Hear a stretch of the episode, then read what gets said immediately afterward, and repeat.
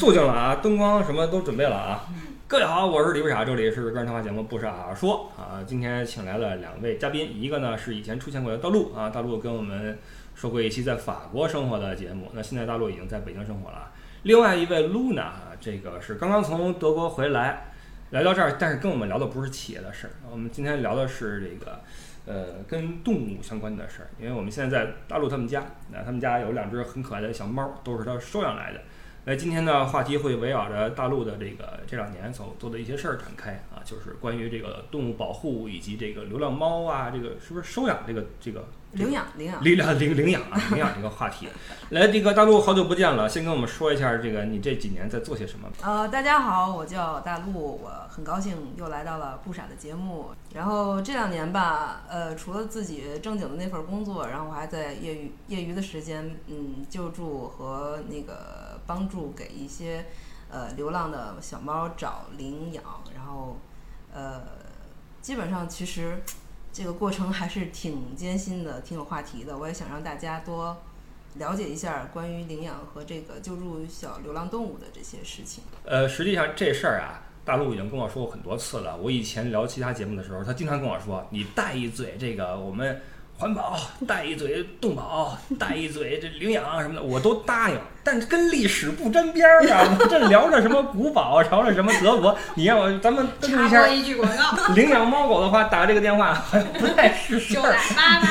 对，所以你是被我烦透了，所以就专门来找我。不得不做一期了，不，我实际上我答应你这个事儿了，因为在聊南极的节目的时候，我是很强调了这个环保这方面的事儿。对对对。因为路上你去过南极没有？去过呀。嘿，你哪儿都去过，一在我印象中，除了月球，它跟马斯克是一级别的。我嫌它便宜点，我应该也会买。你走了这么多地方之后，你对这个咱们的地球或者环保什么的，有没有自己的一个感触？因为最近有一个新闻，南极那边的雪变成蓝色了，因为那个藻类的过度繁殖会加速它的融化什么的。你有没有这方面的感感觉？反正我觉得，其实应该是人类对自然充满敬畏吧。就我去过的很多地方，真的就是人类太渺小了。你像阿根廷那边的巴塔哥尼亚高原，嗯，方圆几百公里没有一个人的那种。还有就是你去南极，明明就是一个企鹅主宰的世界。就说实话，人类真挺渺小的，在在在自然面前，没有什么说人类保不保护自然的，因为自然真的就是可能就到最后，不是大家为什么？就是要拍各种世界末日片儿，对吧？人类对这种还是有恐惧的，就是到最后你肯定都是被自然干掉。嗯，你说有道理。所以，所以你保护自然其实是为了遵循一种自然规律。这个我们近几年越来越提倡环境保护，越来越，比如说我们垃圾分类啊等等的这些事儿，实际上都是在改善我们作为人类跟地球的一个关系。因为在大的层面上来讲，我们对地球的影响。第一没那么大啊，地球有自己修复功能。第二，就算你真的有影响，那么这个反作用力我们会被它影响，我们会成为一个一个牺牲品。但是在我们人类的这个主观能动性能够改变的一些小的细节上，我觉得我们还是应该提倡一些行为。你比如说大陆做的这些动保的这些工作。大江大河咱管不了是吧？什么巴西豚、什么熊猫咱管不了，小猫小狗咱能能能管。那你做这些事儿有没有这方面的一些想法？你怎么开始做的这个事儿？刚开始是因为嗯家里边来了一只宠物猫，这只宠物猫其实也是从猫舍买的，然后买回来之后就是很疼、很喜欢、很爱啊。然后今天怕它生病了，明天怕它打毛那个毛打结了，然后就天天照顾它、伺候它。后来慢慢就是。呃，走在路上或者是街道里边会看见小的流浪猫，很可怜呀，然后就想给它口吃的呀，就就有点那个，就是感情转移啊，就是把自己的这种感情就是投入到他们，觉得他们能帮助他们吃饱一顿饭或者找到一个幸福的家庭，都是觉得嗯帮助了一个生命吧。我觉得成就他，他成就了他们，然后也就成就了自己这种感觉。流浪动物的救助志愿者，他们大多数也都是通过我这种方法。然后开始接触救助，并且做了很多很多相关的事情。露娜，你养宠物吗？说实话，以前是很喜欢狗的，但是狗确实对于现代人这个生活节奏，要不然你就特别规律，你每天特早起去遛，然后晚上别加班还得去遛，对吧？但是现代人这种生活节奏，可能养猫是比较合适的一种，就是它也不怎么需要你，但是你这个可能比如说出去玩儿几天，你就往那儿猫粮、猫水儿什么的往。那你干嘛不养鱼呢？啊，鱼跟猫和狗这种没有互动性，你不能天天冲着鱼不啦不啦不啦不啦，然后这鱼也不不啦不啦不啦抽一吐泡，这种方式交流吧？明白了，其实还是一个出于自己的一个需求。其实以前我养过狗，小时候养过狗，嗯小孩儿还是喜欢狗，我跟你说。然后长大之后觉得猫更有意思了，因为你觉得猫啊，从某种角度上讲啊，虽然这话这么说肯定是错误的，但是我认为好像在什么地方比狗高级点儿。就是你这狗啊，那个魂不吝也不卸的太。哎，对了，就是高冷呃对高冷，就是这可能这个人可能是长大之后觉得，呃，你并不需要一个人或不狗啊一直跟着你，一直陪你玩儿，而是你也希望看到一个他自己独立存在的一个灵魂，嗯，然后你通过自己的一些力量帮助他，让他玩得更好，是这么一种感觉哈。现在有个词儿叫叫宠保啊，就是宠保主义，就是只保护宠物啊，你知道吗？就抱着自己的猫说自己是动保，这其实这叫宠保哈。等于说你是从宠保进化到了动保这个这个层面，是不是？其实可能也跟我信佛有关系吧。然后刚开始就是喜欢一只，然后变成了喜欢一群，然后到现在变成了喜欢很多不同种类的。我有个问题，那你食素吗你？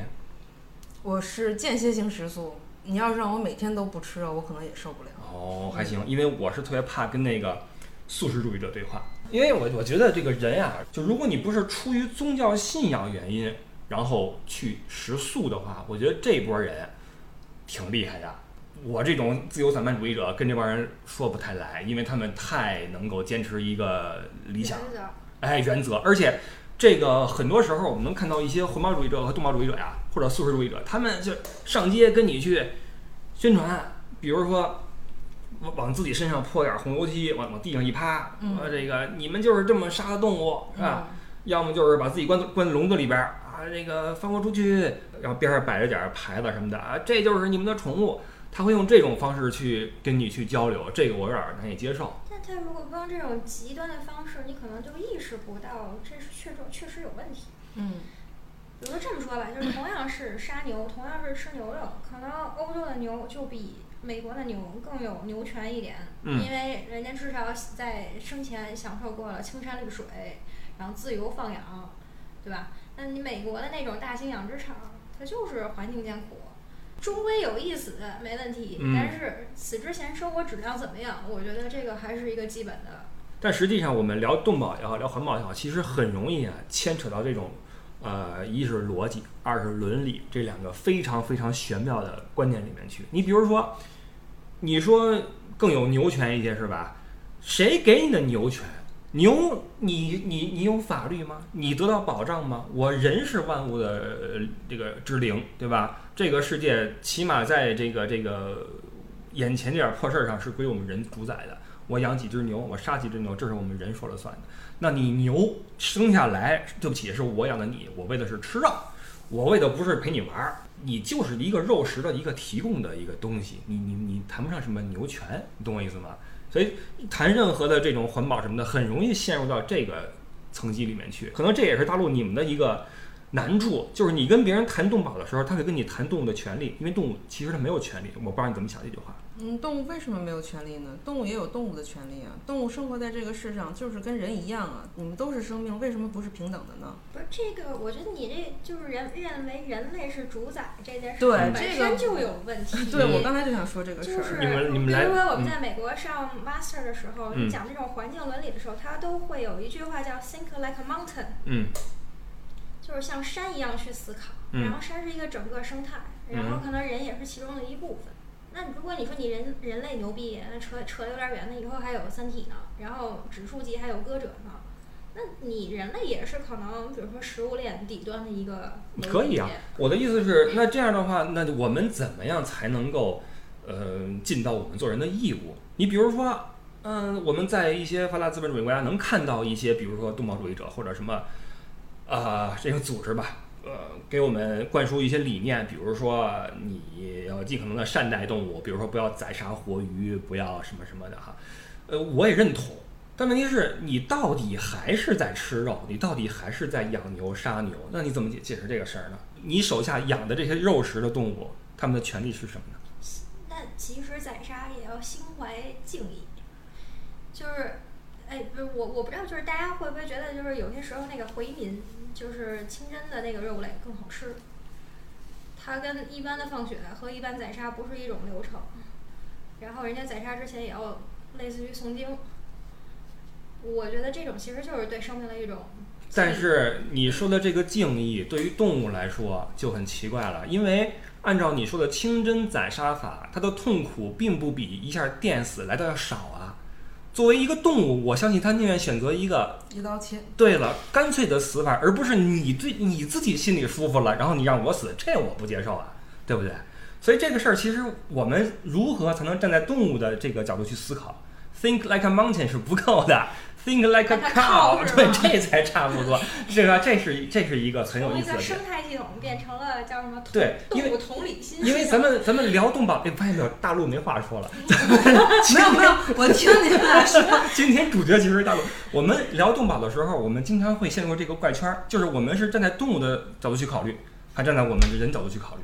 我说了一下我的身呃切身感受啊，就是我从刚开始就一只猫，然后变成我现在已经救了很多只猫，可能就有呃五六十只。然后我说的是个救啊，是把它送到医院把病治好，然后你们还不算是我去找的去给他们找领养。然后就是慢慢你接触了这些动物之后，你其实发现每只动物都是有灵性的，它们害怕都是有原因的，它们跟你亲近也是有原因的。所以我是觉得，除了猫之外的其他的动物都是这样。其实它有一个跟人类的一个，嗯，就是可以一个共理的感觉。嗯你可能人能够互相理解人，但是我觉得人可以理也可以理解动物。那为什么就像你刚才说的，为什么会有素食主义存在？他们确实就是这些真实的动动保主义者。那他有可能这辈子不吃素，就是为了让他们活得更好。嗯，那可能我在做了一定的那个，就是这些，嗯，工作之后，我其实看到现在生食生肉摆在桌上，或者是摆在案板上，我也是很抗拒的。而且很多东西我现在已经不吃了，比如说什么牛肉、猪肉，然后那个羊肉，是我这些呃都是可能吃的特别特别特别少了。然后现在可能是会吃一些鱼肉，呃，我是因为看过一些就关于这方面的那个，呃，就是饲养他们的一些那个呃，就是纪录片儿啊，嗯我是看到他们的那些生生活环境，然后包括他们的一个屠宰过程，然后包括那些刚生出来的小鸡就被运入了传送带，然后直接把它们生生的绞死，像这种我看完了之后，我真的是不想再吃了，然后就心里边觉得就是在就火辣辣的疼的那种感觉。嗯，但是我相信大部分人可能还是会像我这样哈，我不知道你啊，露娜，像我看了这种纪录片，我也会难受。但是你给我哎，你给我弄个水煮鱼、水煮牛肉，哎呦，还还是挺香的啊。但是其实这个事儿它是一个度，你知道吗？对对对，这个度是这样的，比如说大陆，大陆觉得看完这之后觉得，哎呀不行，我这牛肉我都吃不下去，哎呀这个不行，这个太残忍了。嗯但是对我来说，我觉得牛肉羊肉没问题。但是你比如说，你让我看那个人去蒸螃蟹，我是有点痛苦，真的，我有点痛苦。你知道吗？现在螃蟹，我们为了让螃蟹保鲜什么的，会五花大绑绑起来，绑得跟个粽子似的。对螃蟹的生命力是很顽强的，它你放冰箱里面，它不会立刻死掉，甚甚至能活好几天。它要吃自己的肉，然后保持自己的对，它会活好几天。也就是说，你在冰箱里绑成那个样子，然后很久之后你拎出来，它还是活的，眼珠还会动，然后你把它给蒸掉。这个说实话，我是有点难受，但是我还吃螃蟹啊，我我我我我承认我还是吃螃蟹的，但是我说实话，我宁可选择我吃没那么新鲜的螃蟹，而让螃蟹死的早一点。我可能你会觉得我这有点装叉啊，但是我是这么想的，我不知道你你怎么看这事儿。不是，我觉得现在就是因为大家城市化以后，小孩儿从小看见只有那个摆在超市里面那个肉片儿，他根本联想不到这个动物是当时怎么生长的，怎么被宰杀的，对吧？怎么被送上餐桌的？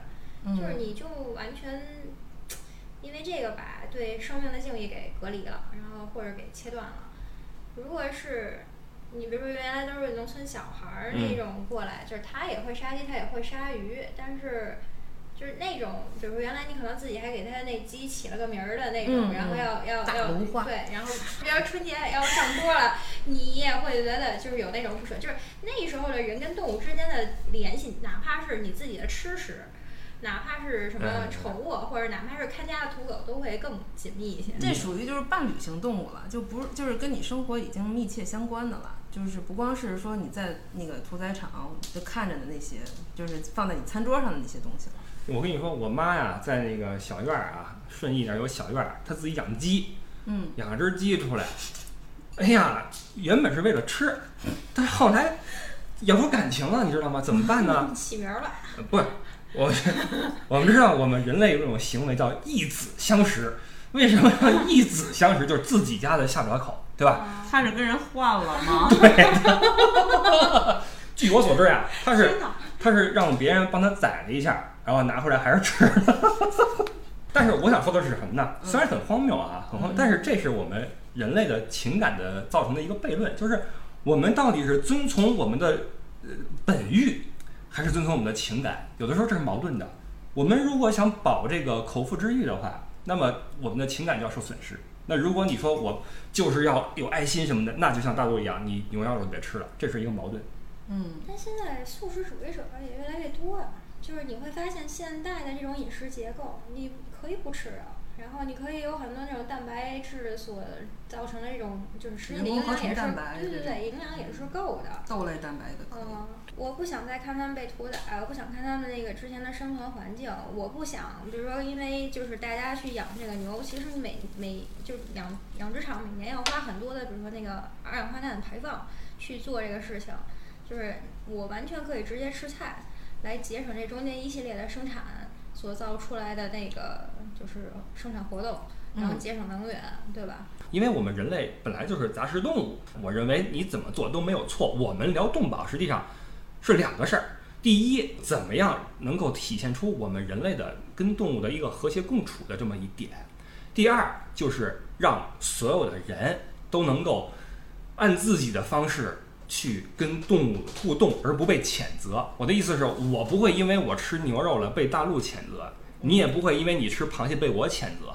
所以我觉得这两点特别重要，就是一，我有自己吃什么肉的自由；第二，在这个自由之上，我们也要跟这个环境和动物好好的相处。实际上，所有的动保主义也好，什么反动保主义也好，如果这两点谈妥了，就不会有那么多撕逼的情况出现。我认为，赞同。我觉得不是一回事儿。你说说，你说吃螃蟹这事儿能上升到道德吗？嗯没有。嗯，但是如果你猎杀大象，用大象的那个什么大腿去做那个垃圾桶，这事儿现在已经是道德层面了吧？而且这可能不光是道德，是也是法律层面了。为什么这是道德层面的事儿呢？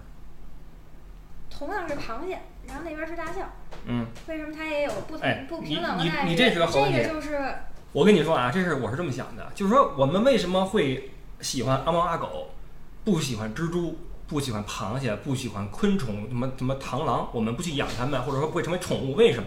因为从生物学角度来讲，脊椎动物和哺乳动物它们的这种情感以及对外界的反应是最敏感以及最丰富的。它们的神经元和大脑就是比草履虫要高级，所以当我们去谋杀草履虫的时候，我们不会有什么罪恶感，因为它们是单细胞生物，它没有说啊我的孩子怎么办，我的爸爸怎么办，他不会有这种情感。但你去杀一只猴子、杀一只狗的时候，他会有对家人、家人、家狗，就是对 family 的这个概念的这种这种共情。所以为什么我们说更容易喜欢一些这个哺乳动物，这是很正常的事儿啊，这也是。我特别希望很多键盘侠所了解一点，就是不是说一个人爱猫爱狗就也要去爱蜘蛛，因为它是不一样的物种啊。从上帝角度看来，这可能都是平等，只是因为它跟人类的相近性，所以它它一定不 平等，神经元就不一样，它有大脑，草履虫大脑都没有，你和它平等？不是你，咱们别说草履虫行吗？咱另外我现在有找找一个点让你们说懵了，你们在说什么？我今天就是聊就是保护动物，为什么只保护猫狗，而不去说保护比如说草履虫，对吧？你有没有遇到过这种问题？就有人跟你刚说，那你爱猫爱狗，你怎么不爱耗子去呀？呃，我不用跟别人杠，我自己就跟自己杠不太明白呢。现在就是我是会保护一些猫，保护猫，保护狗，然后保护猪马牛羊。就像你刚才问的那个问题，我也问过自己很多很多遍。嗯。然后，但是基本需求和自基本欲望这么一个实际上，你的理智跟情感也在做斗争，嗯，对吧？你的情感超越了理智，是不是这个意思？理智说草履虫也需要被我保护。我我觉得其实你要说保护大象，这肯定是必须保护，它毕竟是少数的那个动物，已经算是很少数的一种动物了。然后那个，你说草履虫，咱要是去保护的话，咱们不扯那极端的了哈，因为嗯咱们举这个例子，只是因为这个、呃现在有一种杠文化，你知道吧？嗯很多事儿都怕杠。为杠而杠。哎，对了，但是呀，很多事情呀，你没有一点杠的精神呀，你也说不明白。那就没有民主的 debate 了嘛。说白了，很多事情大家都是在杠中越杠越越明是吧？哎，是这样，但是大陆好像不是，大陆好像有点懵了。这个，别别走神儿。不是，其实是这样。你们俩说的这个问题吧，我确实自己在那个呃很多次在问自己，然后我我觉得其实我是觉得保护濒危物种和自己身边的陪伴动物，以及自己能够到的那些可以共情的动物，我觉得可能会让我嗯。现在是现在这个阶段，应该是愿意，我愿意是这么做的。嗯，嗯，嗯，比如说像你刚才说的哺乳动物，那可能猪、马、牛、羊都是这样。比如说我要去那个内蒙内蒙古玩儿，然后大家去那儿都肯吃烤羊嘛，我是真的不想吃，嗯我也不会吃。然后比如说像那个我去海鲜市场，可能宰的新鲜的那种鱼虾蟹什么这些我都不吃，因为我信佛，我不想吃这种就是生活的动物。嗯，可能会就是因为自己在从小到成长，然后经历过的这些东西，经历过的这些环境的变化，让自己的性格有了变化，然后有自己的宗教意识，或者有自己的这种那个呃情感的这种那个变化，所以就是慢慢给自己规定了一些呃所谓的规则，然后尽量自己不违背自己的规则。其实每个人都是这样了，我觉得你尽量不违背自己就可以了，自己的嗯想法。嗯，其实这些事儿吧，我觉得可能是否善待动物，以及善待多少种动物，它不是一个高级和低级的区别。嗯我觉得它是更多的是一个社会的一个阶段的一个事儿。你比如说，你知道吗？在法兰克福曾经开过一个一个一个一个鱼店，也是咱们中国人开的，卖那活鱼，结果被人举报了，就是你不能够当众宰杀活鱼，你知道吗？这事儿就不行。什么叫当众宰杀？就是你要哪只鱼你指指好了，我捞出来，邦叽一拍，然后给你刮鳞去刺儿，然后给你你拿走，嗯这事儿他们不行，德国人见不见不了这事儿。包括前两年西班牙那边有立法，说禁止那些海鲜餐厅再把活的那些大的龙虾摆在冰块上，嗯然后招揽顾客，不能用用这种方式展示出他们的食材的新鲜？招揽顾客，因为这残忍呀。为什么呀？放冰块儿为什么残忍？你放冰块上试试呀，你又不是汽水儿，你那我北冰洋在汽水儿，不是我体温跟龙虾体温又不一样。那龙虾的那个水温也不是冰块的温度呀。你是在为杠而杠吗？我觉得他说的这是一个过程，你把一个从生的物种直接呃看到它在你面前活生生的被摔死、拍死，或者是怎么死，嗯，然后这个过程是不人道的。嗯我觉得他们可能是不想让这个过程展示出来，但是你看我们广东也是，嗯，所以我所以什么我鲜鱼觉得火锅对所以上来我就说了，你看上来都是爬的。我我多么的明智啊！我上来就说这事儿不是一个高级和低级的区别，这是一个阶段性的区别，是吧？可能等我们到了某个时候，我们也会觉得，哟，这事儿其实未必一定要发生在我们眼前。尽管说在哪儿发生都是发生，但是可能我们会有一天觉得，啊，别让我看见这事儿，我觉得还是有点不落忍。不是，那你这意思就是说，大家都是在不同程度上是一定的动保主义者，但是可能像韩露这种就是百分之比如八十的动保主义者，我可能就是百分之六十的动保主义者，嗯，就是你不一定是动保主义者，而是对其他生物的一种同理心。在这种同但是你理心之下，会拍死蟑螂吗？会啊，因为蟑螂它首先不是哺乳动物，第二它不是这种脊椎动物，它那如果要。真是学佛的，可能连蟑螂都得放走。我曾经见过一个学佛的姑娘，她从家里边儿一只一只的运蟑螂运到外面，给它放生了，哈哈嘿哈。，我我还见过，放生还你知道吗？我跟你说，狗肉节有人在杀狗现场啊，放那大悲咒，对对，给那狗超度，你知道吗？所以这什么做法都有，你知道吗？嗯，但是没没关系，咱们聊的就是什么呢？其实大陆又没话说了，大陆我是在想你你大悲咒的事儿，然后一下就把我带过去了。咱们还是说点现实的哈。嗯这个别说你遇到的那些什么困难了，说一些你在做这些事儿的时候的一些，有没有遇到过一些让你觉得挺有感触的一些事情？嗯，感动的事儿挺多的吧。然后，因为我从去年到现在，呃，领养出去的大大小小，嗯，也有那个四五十只，差不多。经你手的，对对对，经过我审核这个领养人条件的，然后包括我自己亲自送走的，差不多是这些。等会儿你们是这是一机构组织吗？呃，实际上我们这些北京有很多插播，一句广告来。北京其实说在，呃这方面，包括那个全中国都是有很多这种那个流浪动物救助组织的。嗯。嗯，他们呃救猫救狗，然后我们可能会进行一些抓捕，然后抓捕的是再给他们去做绝育，然后那个如果性格好的话，我们会选择给他嗯进入家庭，嗯。找领养，嗯。然后如果要是性格不亲人的话，我们还是进行一个野望的野外的放归，嗯放归它原来生活的环境。呃，尤其是猫这种动物，它们其实对自己的环境是嗯非常小心的，它们是一个非常胆小的动物。嗯嗯，所以他们对自己的环境还是要求很很多的，尽量是到原地放归。那北京现在类似于你们这样的组织有多少个？你知道吗？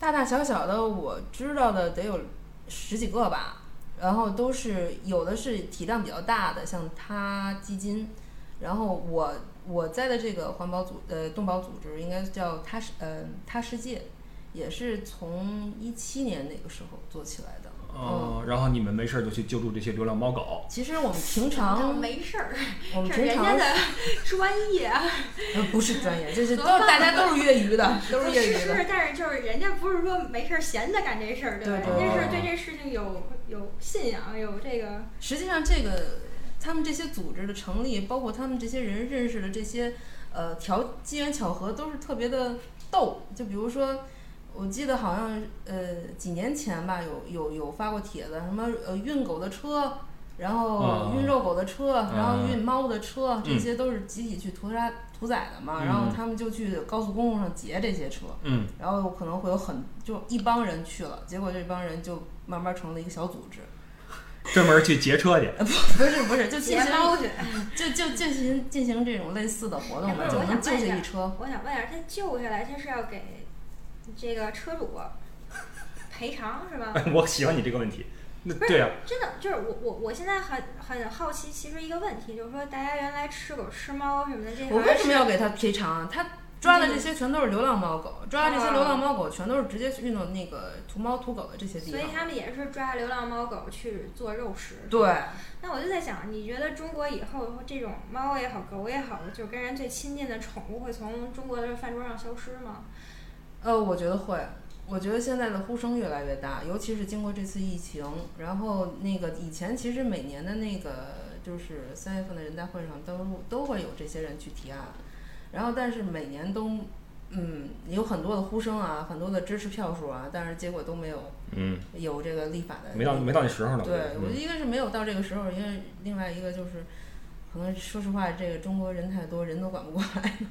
是这样。嗯但是我有一想法啊，我认为猫啊狗啊，它嗯不不一定非得从餐桌上消失啊，它跟我们动保是不矛盾的。我认为这个事儿。呃我我觉这得是矛这个盾绝对是不可以的。为什么呢绝对是矛盾。我觉得这是一个人的意识问题。你猫狗如果要是算为陪伴动物的话，它嗯就不应该出现在人类餐桌上。所以你的意思是，陪伴动物不能够作为肉食动物来满足我们的这种口腹之欲。我觉得首先你要做动保的话，就要把这一条先摆正，那肯定的，这是这样，这是必须的。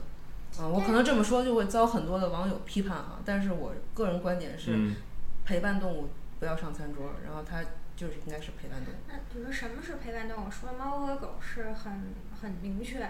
那你说大家养小鸡，原来养小鸭，它可能那小时候，它也觉得是一种陪伴性动物，呃，对但，同时它也是肉食性动物。前两天那谁的鹅不是丢了吗？谁来着？一个明星的鹅丢了，嗯，被人给擒了吃了啊！嗯这也是一个伦理上的事儿。实际上，其实咱们现在聊的是个伦理话题，就是这东西你怎么去定义？我觉得是时代的问题吧，嗯时代已经跟那个时候说自己家里养只大芦花，嗯，嗯为什么记得叫芦花呢？我想知道。小时候的一篇课文吧，我记得。中小学生课文应该是。啊，然后你说我那个时候那个妈妈要宰，非得骗我出门，然后我妈才给我宰了吃，结果吃完了之后，我就知道是我家大芦花没了，流下我哇哇了回来的眼泪啊！对吧？嗯那个时候跟那个状态已经不一样，你不缺这个一口鸡肉吃了，是吧？嗯，是对，就比如说，更加不缺猫肉狗肉吃。对对对，嗯其实嗯是这样。你就像真没必要把这些东西再放到他已经跟你进入你的生活，进入你的家庭了，必须跟你享有一个城市，我觉得其实嗯就我懂你意思。但是但现在这个时代的发展，我觉得是如你所愿，因为现在在餐桌上很难找到狗肉、猫肉，我就没见过啊，我从来没见过。嗯狗肉以前有，原来南方还有一点儿吧，狗肉现在是在北方嘛，现在你在北京的餐桌上，你反正我是找不到狗肉。我我告诉你，其实还有，你只是他没有告诉你这是狗肉。啊哈，嗯，然后其实在北京的通州区有一个暗流，一个一个黑黑市场，哦，就是不是一个啊，就是说我就是打引号的黑市场，嗯，就是确实会有这种一个交易行为会在，嗯其实他们也是就是他还是街上抓猫阿对狗，抓完了以后那送到饭馆儿，但需是不告诉求是哪来的呢它这是猫肉狗肉是吗？对，那我们说没有买卖就没有杀害，它不会，他他这他你你并串儿啊，对啊，那串儿他为什么他就不告诉你啊？他说这是牛肉，嗯你怎么吃得出来？这有这个必要？嗯，你那更省钱啊！确实有，到现在还是有。那有没有现在呃正规合法的，比如说肉食狗的工厂呢？没有，没有吗？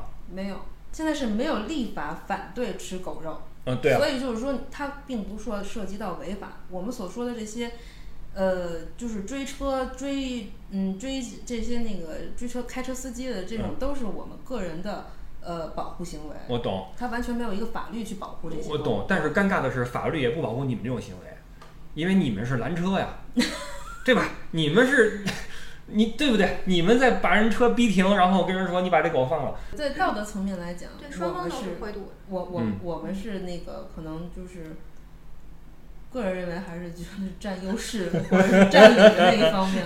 确实是，如果要是说要是法律来讲，那可能就是猫狗流入市场，那可能第一个它没有防疫防伪，对那个防疫这个标准，对吧？对它可能人吃了确实是会有问题，那不光是那个就是涉及到人的身体健康的问题了，嗯是吧？这个嗯肯定就有更多的那个部门监督。好，所以你的这个观点是，不仅你要去拦这些这个流浪猫狗被抓走之后的这些肉车啊，你同时也反对这些生物出现在餐桌上面。哦，必须反对。OK，嗯好，那我知道了。那这些车被你们劫了之后，这些之后的宠物的后续的工作，你们肯定有一个规范化流程吧？嗯，是这样的。其实接收这些呃流浪猫狗有很多那个，嗯，就是叔叔阿姨开的小院儿，可能是退休的，可能是没有正常工作的，然后他们通过自己的努力做了一个小院儿出来。这个小院儿可能是在京郊，然后那个很偏僻的一个地方，他们用自己的钱去租一个。然后就是为了接收这些流浪猫狗，让他们有一个吃喝的地方。因为我妈妈他们那边也是在院儿里面，但是我比如曾经跟她说，你要不要把那只小白什么抱回家当家猫养？然后我妈就觉得，我们每天把那个碗儿放在那儿，然后人家愿意来吃就吃，人家愿意去别的地儿就去别的地儿吃别的地儿家饭，然后不需要一定成为家猫，但是至少能在街上它能自由的活动。我觉得整个社区如果能做到这种状态，其实也比说一定要领养，可能还是那句话，就是现实很骨感。完全的流浪动物，其实它们的正常寿命如果能达到两到三年以上，已经算是奇迹了。然后还有一个就是它没有得到绝育。你知道，一只猫它一辈子如果能够活到十岁的话，它会生二十五万只猫。啊二，十五万只，对，它的后辈，它的生下来的猫再去生，再去生，再去生，再去啊生，就是它是一个理想状态是吧？它是一个金字塔形状的一个，嗯，对，所以就是，但是这就就是这样的话，咱们的城市也没有被猫狗完全占领，嗯那可能就是因为他们自己的消亡的速度赶就是还是很快，就是因为他们自己的，繁殖速度赶不上它的消亡速度。对对对，实际上他们的生活环境是非常差嗯，就是当然是如果像你说那种社区很美好，然后大家都很善，然后那个我到这家吃完了那家吃，呃没问题。但是你首先要保证一个就是户外的安全问题，就是像咱们城市里边儿人活动，那肯定少不了车道那个车辆和那个那个那个街道上面儿，你会发现其实被撞死的猫和狗挺多的。我是。呃，眼睁睁的见过一只狗在我在我就是面前被撞死了。嗯，嗯，做了救助之后，你会发现这些东西就是每一件事都会让你心下心里边留下一些印记，然后每一件事都会让你留下印记。这些印记虽然不好，但是还会有同时有另外一些好的东西，然后在你心里边加码加码加码，就觉得你你做这些事儿其实是有意义的。嗯，嗯，就是很多让我领养的经历，或者是领养人给我的这些感受，让我觉得其实我做的这些事儿是有意义的。哎，我看你刚才好像拿了一摞那种是猫的资料啊，还是什么呀？对对对，那个是我给就是曾经那些领养过的小猫做的一些那个领养的呃资料，里边儿可能包括每一只猫的那个领养协议，然后领养协议上面会填写那个猫的基本信息，然后领养人的基本信息，然后贴上猫的照片儿，呃，就是一份儿正式档案。呃，对一个呃档对，案。当时你拿着那一摞东西，我以为你是 HR 呢。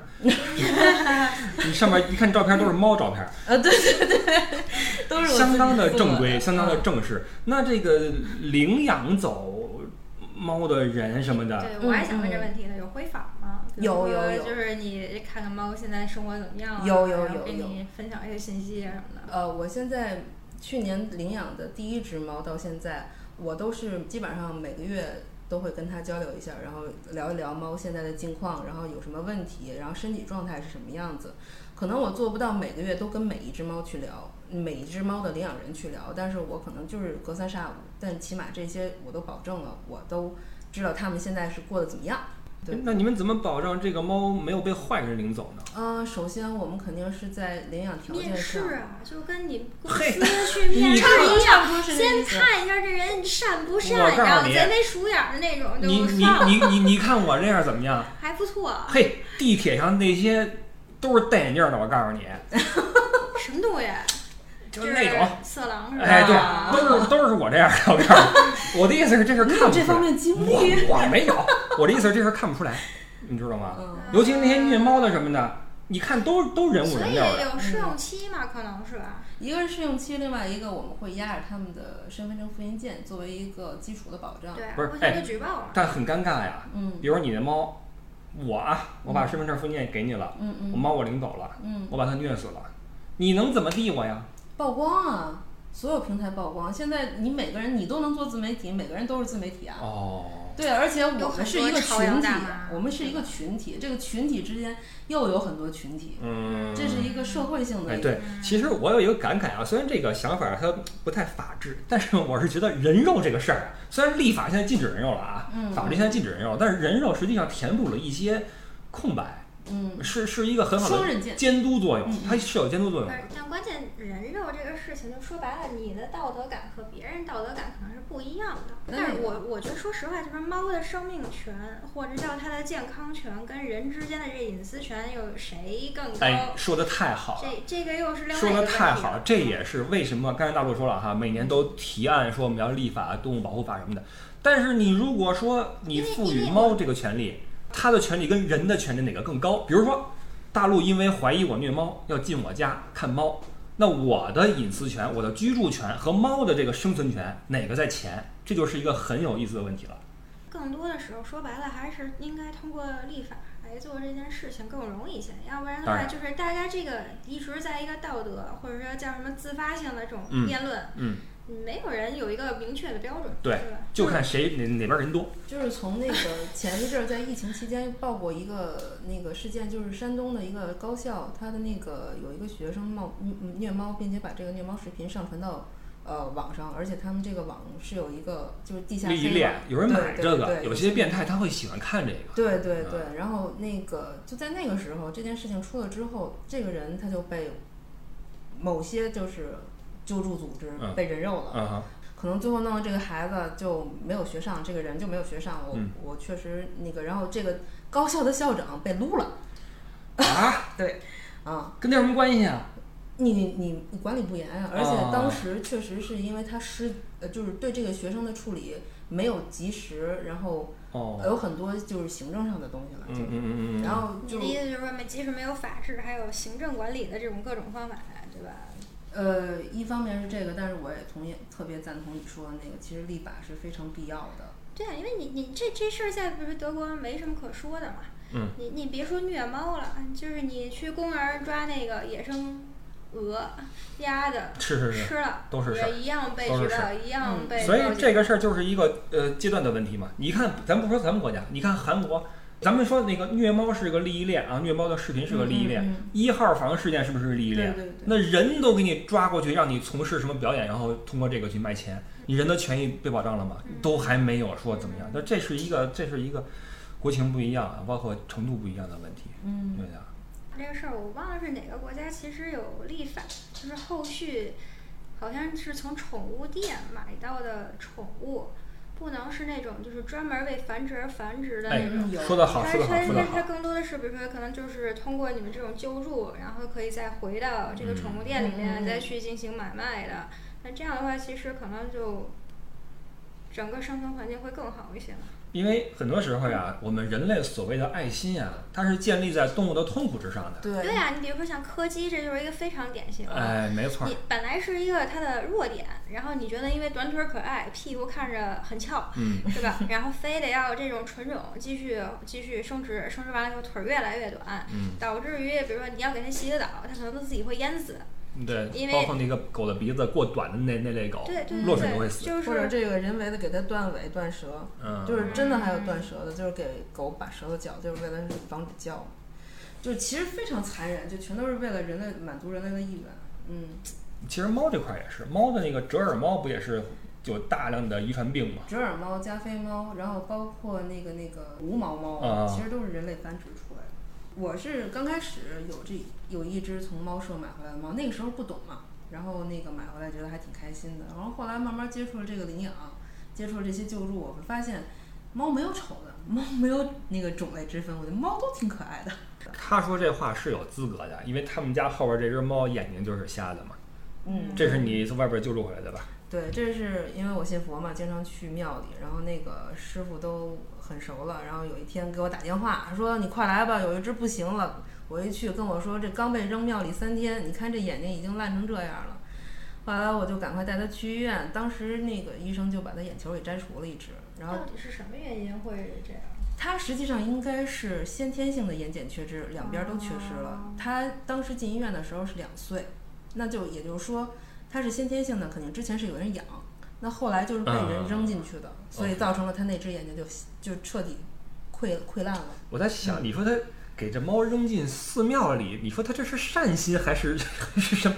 他如果是善善心的话，就不会遗弃这个猫。对，首先我觉不是得，这我觉得很多时候就是，就你问我刚才说我想不想养宠物，我觉得这个事情我要再想很久我才能那什么，就是你一旦养，你就要对这个东西负责任。哎，到底，而且是，啊，对，嗯然后很多人其实你包括现在小年轻儿，就是根本没有想过这方面，就觉得这猫不错，或者哎对男朋友送我一什么淘宝领会金，然后养一年，是然后搬家了，或者什么这就就就哎猫粮你说对了猫粮太贵了，而且在这期间，在他把这猫扔掉之前，他会摆出一副特别喜欢这个猫的样子。他会有很多的自拍，很多说你看我们家的猫多么的可爱什么的。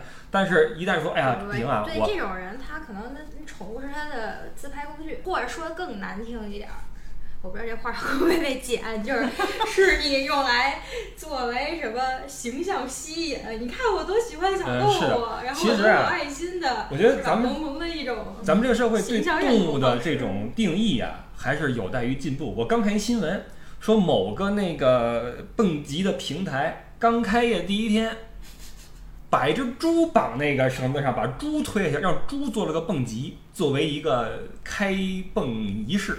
嗯，你问猪了吗？人猪愿意蹦极吗？是吧？所以这当然我说这话肯定会有很多人说你有病吧，李不傻，你有病吧？你替猪是操什么心？你去啊，你不让猪去，你去。但我的意思是，咱们稍微的换位思考一下，就为什么要做到这地步？万一他是天蓬元帅呢？不是我的意思是，我的意思是，就是我觉得你有很多营销手段，是吧？啊你可以不去伤害别人的这种方式方法，你去用这些营销手段，你伤害了别人或者别的生命了，我觉得这就没必要了。对，所以我就觉得，就是爱护动物这个事情，比如说从它的生存健康，然后比如说到这个就是虐待是吧？是不是虐待？然后再包括到大家对它的审美，可能都是需要改变的。因为以前你就会觉得我就是要要养纯种狗，不养纯种狗显不出我富贵的地位，嗯嗯，啊，或者说因为这种原因那种原因，我就是觉得柯基的屁股好看。但是现在你不会觉得，就是说其实这些都很残忍，它就是应该还原到一个原生状态。你再怎么砸，再怎么着，你也觉得它是好看的，哎你也愿意领养其实这想法种还是在而不是去改变的买。其实这跟这个自然和外界这些野生动物什么的，动物也好，都是我们最好的状态，就是它活它的，我们活我们的。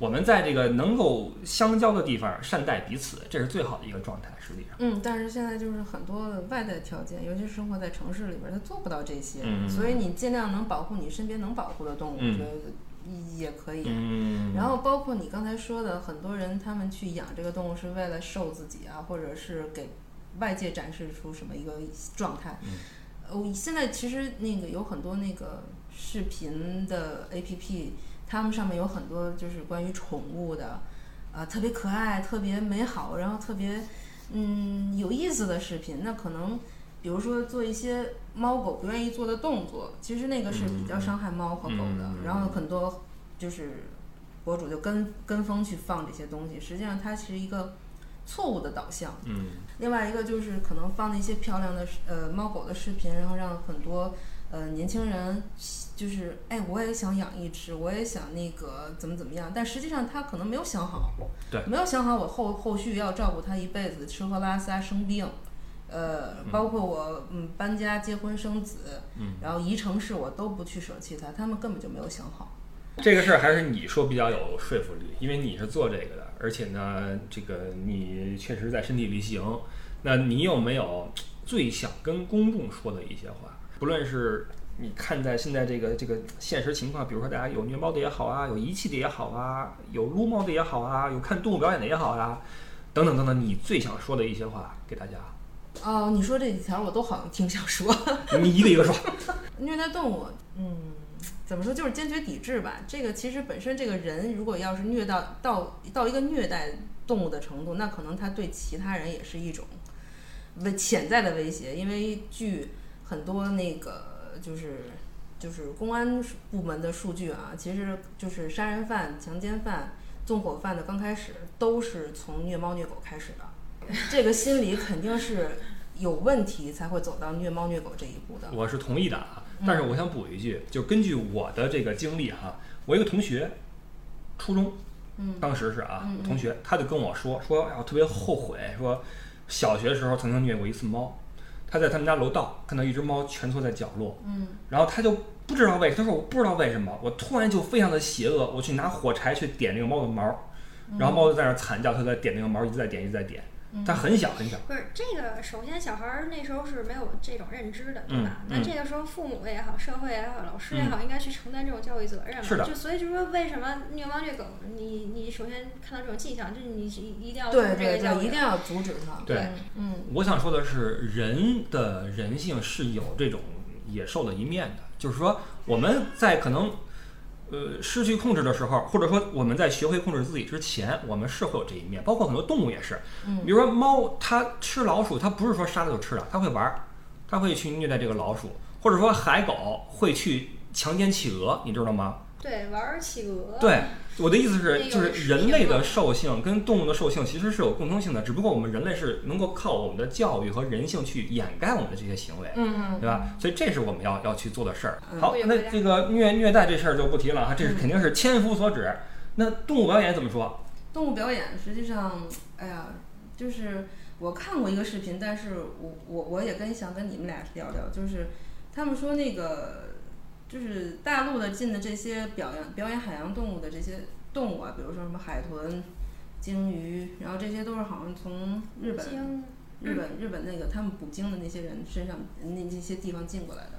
呃我我是个人特别嗯不赞同去看那个海豚表演或者是什么那个就是海洋动物表演，然后包括什么，其实所有的动物园的动物，北京动物园也好，很多动物园都好，都有刻板行为。刻板行为是为什么？是因为他呃本身的那个生活环境跟自己的正常的生活环境差别太大。另外一个，他的就是周边现在生活的那个环境，呃，人为造成的那个因素太多。嗯因为他首先要接触很多人，然后他对自己的那个情绪每天是压抑的，然后他吃的东西又跟之前正常的环境里边吃的东西是不一样的，所以造成了他们刻板行为。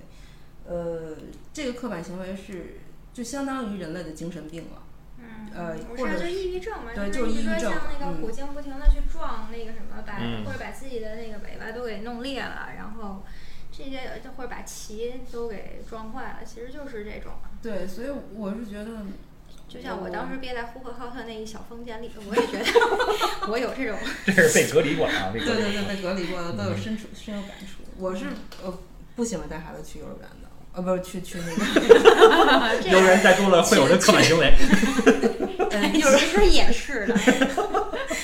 去去动物园去动物园儿，我是觉得看那些动物，我心里边儿是挺挺难过的，我就挺替他们遭罪的，而且所以我现在觉得，其实说实话，动物园儿的那个模式也在演进嘛。最早就是一一圈子，哎，看熊、看熊猫是吧？嗯然后，那现在那长隆那种动物园儿其实更受大家欢迎，就是它还原一个野外环境。嗯然后你在那里面儿可能也看动物，也看动物的生存环境，然后嗯这种方式可能更好。当然，确实，比如说你像中国这么大的城市，都搞那么那种规模也是比较难的。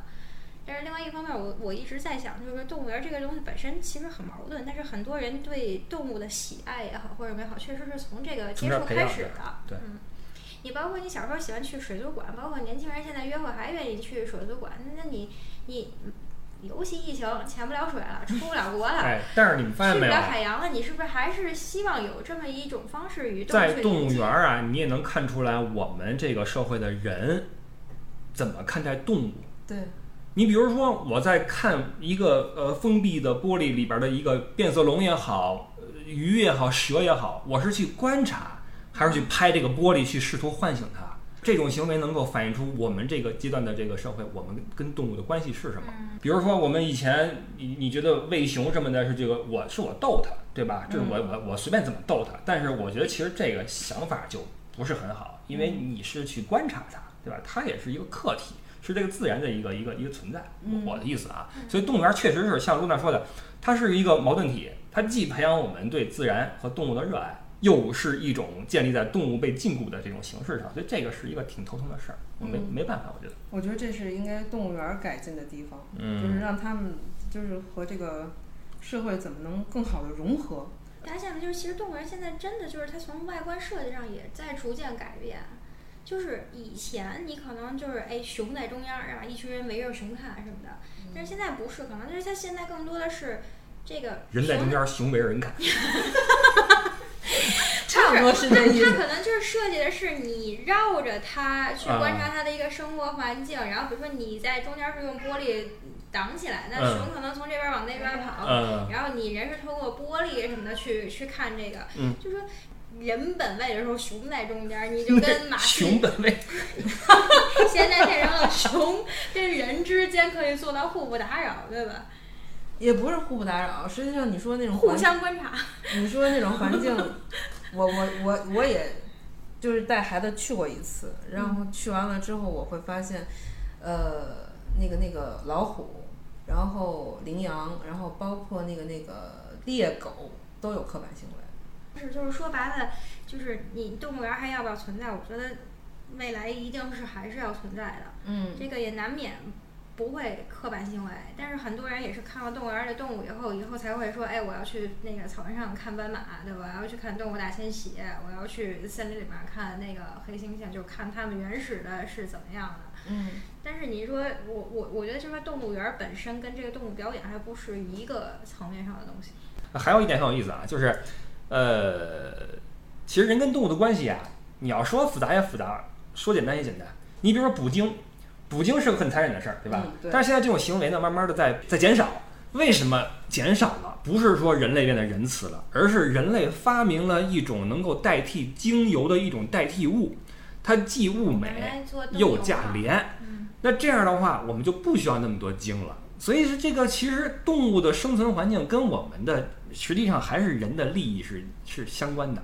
什么时候人觉得我不需要从这儿获利了，那动物可能就能好一点。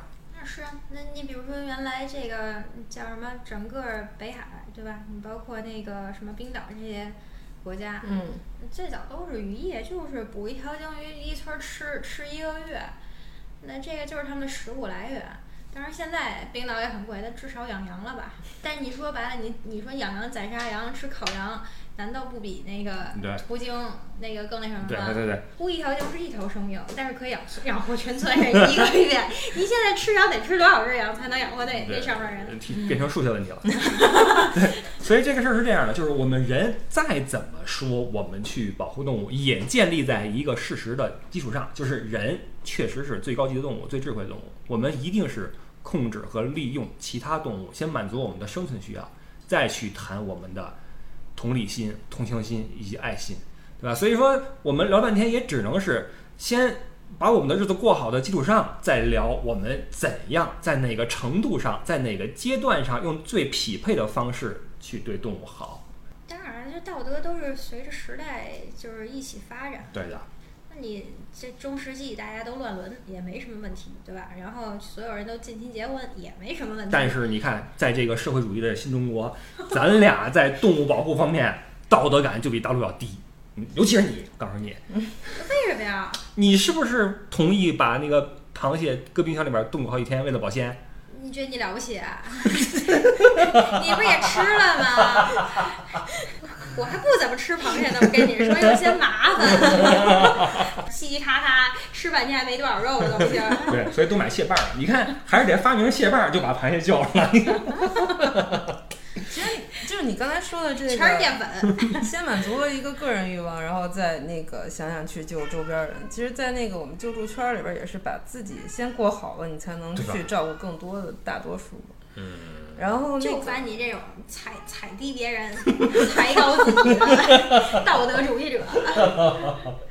我这种叫道德帝，你知道吗？就是在网上啊，要么是那种键盘侠键盘侠道道德帝道德帝啊，我就是道德帝啊。嗯当然了，这是因为韩露不上网，他要上网的话，他就死定了，你知道，天天跟人刚。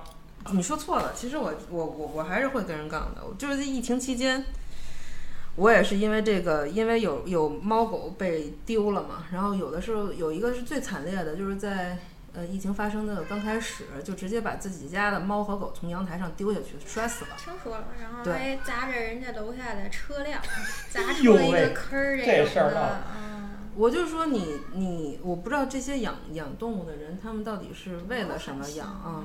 哎正好啊，咱们用这个事儿来结束我们的谈话啊。最后一个话题，遛狗拴绳的问题。啊，这个问题我跟你说，就是遛狗可以不拴，戴戴嘴套就行了。不可以不拴，不可以不拴，尤其是在嗯北京这种道路繁忙、车辆啊，你是怕狗，自己有什么事儿是吧？想来了吧？嗯，尤其是这个狗没有做绝育的情况下，它在发情期去遛狗，你不拴绳是非常危险的一件事情。我之前说的那个狗在我面前撞死的，就是因为主人没有拴那个绳子，然后它自己冲出马路了，直接被车撞死。我现在就是在路上走的时候，看见有不拴狗的老头老太太，呃，我就上去跟他说，哎呦喂，你说你这人，你是不是在这块儿都出名了？呃，反反正我们公司附近我已经说的差不多。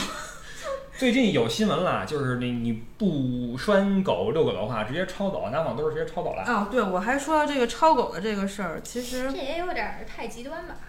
呃我赞同，说实话，你不玩极端的，它就永远不翻身儿。